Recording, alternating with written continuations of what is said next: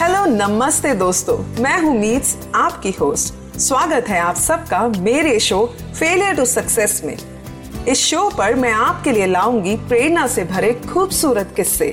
ढेर सारी सकारात्मकता और उन लोगों के जीवन की प्रेरणादायक कहानियाँ जिन्होंने अपने फेलियर्स को एक्सेप्ट किया, उनसे उभरे और अपने कदम सफलता की तरफ़ बढ़ाए।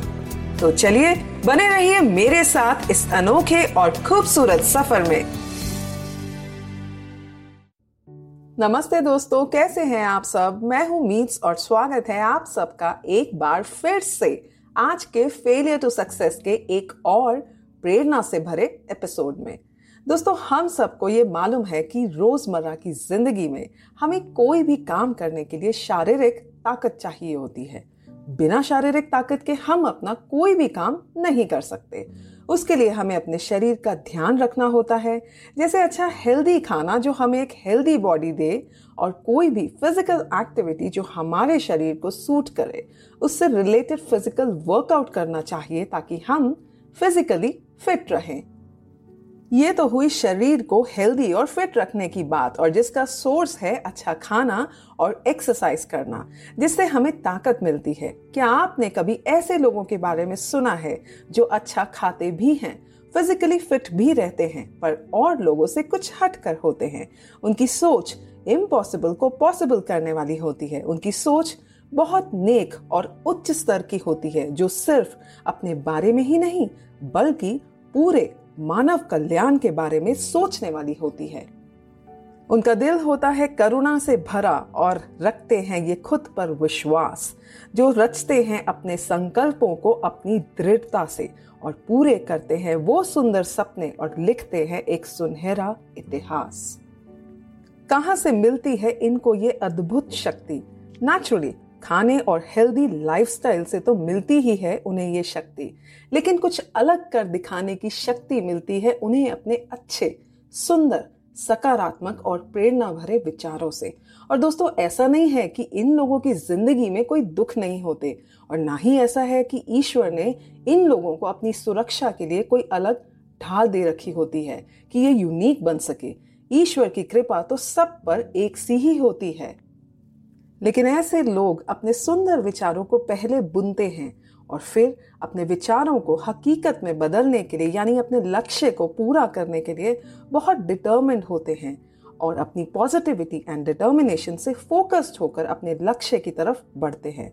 समय के साथ आता है उनमें धैर्य और स्थिरता, जिससे उन्हें कोई भी नेगेटिव थॉट या ओपिनियन छू नहीं सकता और फिर एक दिन वे अपने लक्ष्य को पूरा करने में सक्षम हो जाते हैं।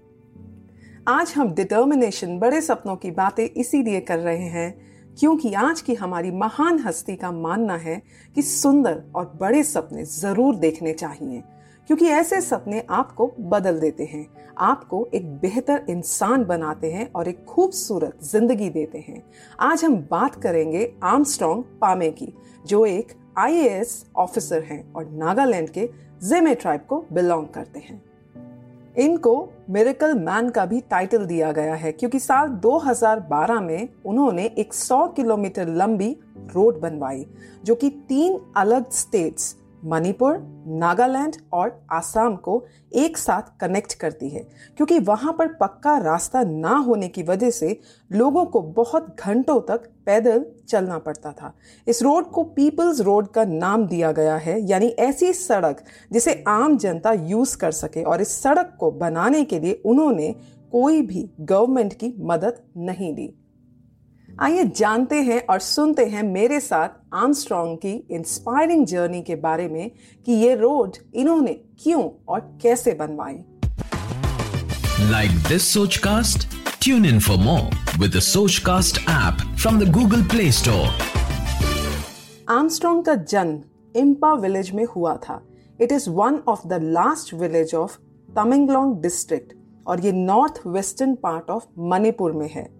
इनका बचपन बहुत गरीबी में बीता। इनके पिता एक प्राइमरी स्कूल टीचर थे और कारपेंट्री का काम भी करते थे। इनकी मदर एक होम मेकर है और ये सात भाई बहन हैं। आर्मस्ट्रॉन्ग का जीवन बचपन से ही बहुत संघर्षपूर्ण रहा था। लेकिन आर्मस्ट्रॉन्ग ने बचपन से ही अपनी आँखों में बहुत सुंदर और बड़े सपने संजोए थे। In spite of his poor background उन्हें सपने देखने से कोई नहीं रोक सका। 1989 में आर्मस्ट्रॉन्ग और उनकी family Tamenglong district headquarters shift हो गए ताकि परिवार के बच्चे अच्छे से पढ़ सकें। आर्मस्ट्रॉन्ग की स्कूलिंग बहुत लेट स्टार्ट हुई और उन्होंने अपना स्कूल छह साल की उम्र में शुरू किया। उन्होंने अपनी ग्यारहवीं और बारहवीं की पढ़ाई अपने बड़े भाई के साथ शिलोंग जाकर पूरी करी और बारहवीं की पढ़ाई पूरी करने के बाद वे दिल्ली पढ़ने चले गए। डेली के सेंट स्टीफेंस कॉलेज में एडमिशन लेना उनका सपना था। उनका ये सपना पूरा हुआ और सेंट स्टीफन से उन्होंने फिजिक्स में ग्रेजुएशन कंप्लीट की। आर्मस्ट्रॉन्ग बताते हैं उनके गाँव से डिस्ट्रिक्ट ऑफ़िस हेडक्वार्टर्स जाने के लिए उन्हें दो दिन पैदल चलना पड़ता था। और जब भी उनके स्कूल की समर या विंटर वेकेशंस होती थी तो वे डिस्ट्रिक्ट हेडक्वार्टर्स चलकर ही जाते थे और आज भी उनके गाँव में लोग ऐसा ही करते हैं। आर्मस्ट्रॉन्ग का ये मानना है कि अगर आपने लोगों की ज़िंदगी में अच्छा बदलाव लाना है तो पहले वो बदलाव आप खुद में लाइए। जब आर्मस्ट्रॉन्ग थर्ड स्टैंडर्ड में थे, तब से उन्होंने एक आईएएस ऑफिसर बनने का सपना देखा और वे तब से अपने लक्ष्य को लेकर डिटर्मिन थे। और उन्होंने अपनी लाइफ अपने गोल के अकॉर्डिंग प्लान करनी शुरू की। अपने आप को अपना गोल अचीव करने के लिए at the age of twenty years उन्होंने अपने आप को पाँच साल दिए और सिविल सर्विसेज़ की प्रिपरेशन करनी शुरू कर दी। और अपनी विल और डेडिकेशन के साथ at the age of 24 years उन्होंने थर्ड अटेम्प्ट में आईएएस का एग्ज़ाम क्लियर किया। आर्मस्ट्रॉन्ग बताते हैं आईएएस के एग्ज़ाम क्लियर करने के बाद और उनकी ट्रेनिंग के बाद, उनका जो प्रोबेशन पीरियड था उस वक्त, उन्हें बहुत रिमोट लोकेशंस में जाकर काम करना पड़ा था। और उसके बाद 2012 में उनकी posting Tousem sub division of Tamenglong district में as a sub divisional officer हुई थी। Tamenglong district is one of the 16 districts of Manipur state in northeastern India. क्योंकि आर्मस्ट्रॉन्ग वहाँ पले बड़े थे तो वहाँ के ज्योग्राफिकल एरियाज़ और लोगों को समझना उनके लिए ज़्यादा मुश्किल काम नहीं था और जब उनकी वहाँ पर पोस्टिंग हुई तो उन्हें रियलाइज़ हुआ कि लोग आज भी उन्हीं हार्डशिप से जूझ रहे हैं जो आर्मस्ट्रॉन्ग ने अपने बचपन में फेस करी थी वे उन लोगों के लिए कुछ करना चाहते थे। इसके लिए उन्होंने आसपास के लोगों से बात की और इसके साथ उन्होंने मणिपुर के 31 विलेजेस को पैदल चलकर विज़िट किया, ताकि उन्हें पता चले कि वहाँ के लोग कैसे रह रहे हैं। और उन्होंने देखा कि वहाँ के लोग घंटों अपनी पीठ पर चावल की बोरियाँ लाद कर तमेंगलोंग डिस्ट्रिक्ट पहुँचते थे। और अगर कोई बीमार है तो उसी रास्ते से पेशेंट को बाम्बू के स्ट्रेचर पर ले जाया जाता था, क्योंकि उस रास्ते पर गाड़ियाँ नहीं चल सकती थी। ये सब देखकर आर्मस्ट्रॉन्ग ने एक मीटिंग रखी, जहाँ पर उन्होंने आसपास के गाँव के लोगों को बुलाया, जिसमें युद्ध से लेकर बुज़ुर्गों तक हर वर्ग के लोग थे, और सबने यूनानिमसली मिलकर आर्मस्ट्रॉन्ग को एक कॉमन प्रॉब्लम बताई, जो कि था ये रास्ता। लोगों ने आर्मस्ट्रॉन्ग को बोला कि, बस, आप ये रास्ता बनवा दो, यानी कि यहाँ सड़क बनवा दो। उन्होंने ये भी कहा कि, अगर यहाँ सड़क बन गई तो हर प्रॉब्लम सॉल्व हो जाएगी। नेक दिल वाले आर्मस्ट्रॉन्ग को ये तो समझ में आ गया कि उनके लोग, उनकी कम्युनिटी उनसे क्या चाहती है। पर दोस्तों, इतनी लंबी सड़क बनाना जो मणिपुर, नागालैंड और असम को कनेक्ट करे, कोई मज़ाक नहीं था। उसके लिए फाइनेंसेस भी चाहिए थे और गवर्नमेंट की मदद भी। आर्मस्ट्रॉन्ग अपनी कम्युनिटी के लिए बहुत कंसर्न थे और उनके लिए वाकई ही कुछ करना चाहते थे, क्योंकि वहाँ पर रोड ना होना एक बहुत बड़ी समस्या थी। वहाँ पर लोगों को आश्वासन देकर आर्मस्ट्रॉन्ग से इस रोड कंस्ट्रक्शन के बारे में अपने सीनियर से डिस्कस किया और उन्होंने कमिश्नर और डिस्ट्रिक्ट ऑफिसर से भी इसके बारे में चर्चा की, जिसके बदले में उनको ये जवाब दिया गया कि Manipur is a deficit state in resources and they can not arrange funds for this project इस कॉन्वर्सेशन से आर्मस्ट्रॉन्ग को यह भी मैसेज मिला कि इस रोड को कंस्ट्रक्ट कराने के लिए उन्हें एक बहुत लंबे प्रोसीजर से गुजरना पड़ सकता है और जिसमें कुछ साल भी लग सकते हैं, जैसे मिनिस्ट्रीज के प्रपोजल लेना और इसके साथ साथ कहीं और ऑफिसर्स की परमिशंस भी लेनी पड़ सकती है। अब ऐसे में आर्मस्ट्रॉन्ग इन सारे कंसर्न से कैसे डील करते और इसके साथ साथ उनका टेन्यूर पीरियड उस डिस्ट्रिक्ट में सिर्फ़ एक साल का था। ऐसे में उन्होंने डिसाइड किया कि जो भी वो इस प्रोजेक्ट के लिए कर सकेंगे, वे ज़रूर करेंगे।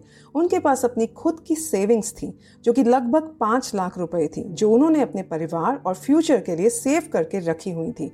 और उन्होंने डिसाइड किया कि वो ये सेविंग्स इस प्रोजेक्ट में लगाएँगे और वॉल्टरली भी इसमें पार्टिसिपेट करेंगे। उनके परिवार ने भी फाइनेंशियली काफ़ी हद तक इस प्रोजेक्ट में आर्मस्ट्रॉन्ग की मदद करने का फैसला किया। ईयर 2012 सितंबर में उन्होंने इस प्रोजेक्ट पर काम करना शुरू कर दिया, जिसके लिए उन्होंने अपने दोस्तों को और आसपास के गाँव वालों को अप्रोच करना शुरू किया।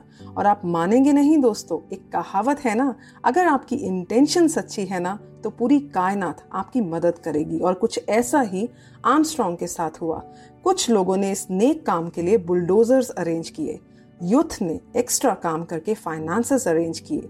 अगर किसी महिला के पास कुछ देने को कुछ भी नहीं था तो उसने वहाँ काम कर रहे वर्कर्स के लिए खाना सप्लाई किया। किसी ने वर्कर्स को अकोमोडेशन दी और इतने सारे सपोर्ट सिस्टम के साथ आर्मस्ट्रॉन्ग ने फिर पीछे मुड़कर नहीं देखा। आर्मस्ट्रॉन्ग बताते हैं 2012 में वहाँ पर ना इलेक्ट्रिसिटी होती थी और ना ही टेलीकॉम सर्विसेज़ इस प्रोजेक्ट के लिए फंड्स अरेंज करना एक डिफ़िकल्ट टास्क था, क्योंकि उन्हें लोगों से सोशल मीडिया के थ्रू मदद चाहिए थी। ऐसे में कुछ लोग हर वीक कंस्ट्रक्ट हो रही रोड की पिक्चर्स क्लिक करते थे और डिस्ट्रिक्ट ऑफिसर जाकर उसे फेसबुक पर अपलोड करते थे, ताकि लोगों को पता चले और आर्मस्ट्रॉन्ग को इस प्रोजेक्ट में लोगों की मदद मिल सके। नवंबर 2012 में मीडिया को और लोगों को आर्मस्ट्रॉन्ग के इस यूनिक प्रोजेक्ट के बारे में पता चलना शुरू हो गया। इंडिया से ही नहीं, कुछ लोगों ने बाहर की कंट्री से भी आर्मस्ट्रॉन्ग की फाइनेंशियल मदद की। काफ़ी मेहनत के बाद इस प्रोजेक्ट में सोशल मीडिया के थ्रू 40 लाख के फंड्स रेज किए गए, जो उस रोड को बनाने के लिए बहुत तो नहीं थे, पर फिर भी शुरुआत हुई। तकलीफें भी आई और कुछ महीनों की कड़ी मेहनत के बाद ये रोड बन गई, जिसका नाम रखा गया पीपल्स रोड। आर्मस्ट्रॉन्ग को उनके लोग मेरेकल मैन बोलते हैं, क्योंकि ये रोड बनवाना वाकई एक करिश्मे से कम नहीं था। पर आर्मस्ट्रॉन्ग का मानना है कि उन्होंने कुछ भी अकेले नहीं किया। उन्होंने जस्ट एक आइडिया इनिशिएट किया। वे अक्सर लोगों को अपनी स्पीचेस में ये मैसेज देते हैं कि अगर हम सब मिलकर किसी भी प्रॉब्लम का जेन्युइनली हल निकालना चाहते हैं तो वो पॉसिबल है। उसके लिए हमें अप्रूवल्स या परमिशंस लेने के लिए सालों वेट करने की ज़रूरत नहीं। और ऐसा कहा भी गया है ना दोस्तों necessity is the mother of invention Armstrong को उनके इस करिश्मे को सफल बनाने के लिए उन्हें C N N I B N Indian of the year के लिए नॉमिनेट किया गया था। और वर्ल्ड इकोनॉमिक फोरम के द्वारा उन्हें young global leader of the class of 2018 भी डिक्लेयर किया गया है। तो दोस्तों, ये थी inspiring story of such a humble person Armstrong Pame की जिन्होंने वाकई अपनी विल पावर से और विजन से इम्पॉसिबल को पॉसिबल किया। आई होप आपको ये कहानी पसंद आई होगी। Thank you so much for being on the show and listening to it इसी के साथ मैं आप सबसे अलविदा लेती हूँ और अगली बार फिर से मिलूँगी ऐसी ही एक और इंस्पायरिंग स्टोरी के साथ। तब तक के लिए नमस्ते बाय बाय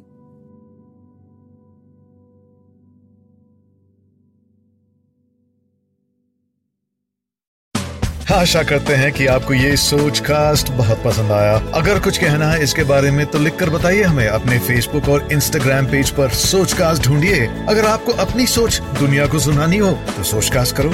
सोच कास्ट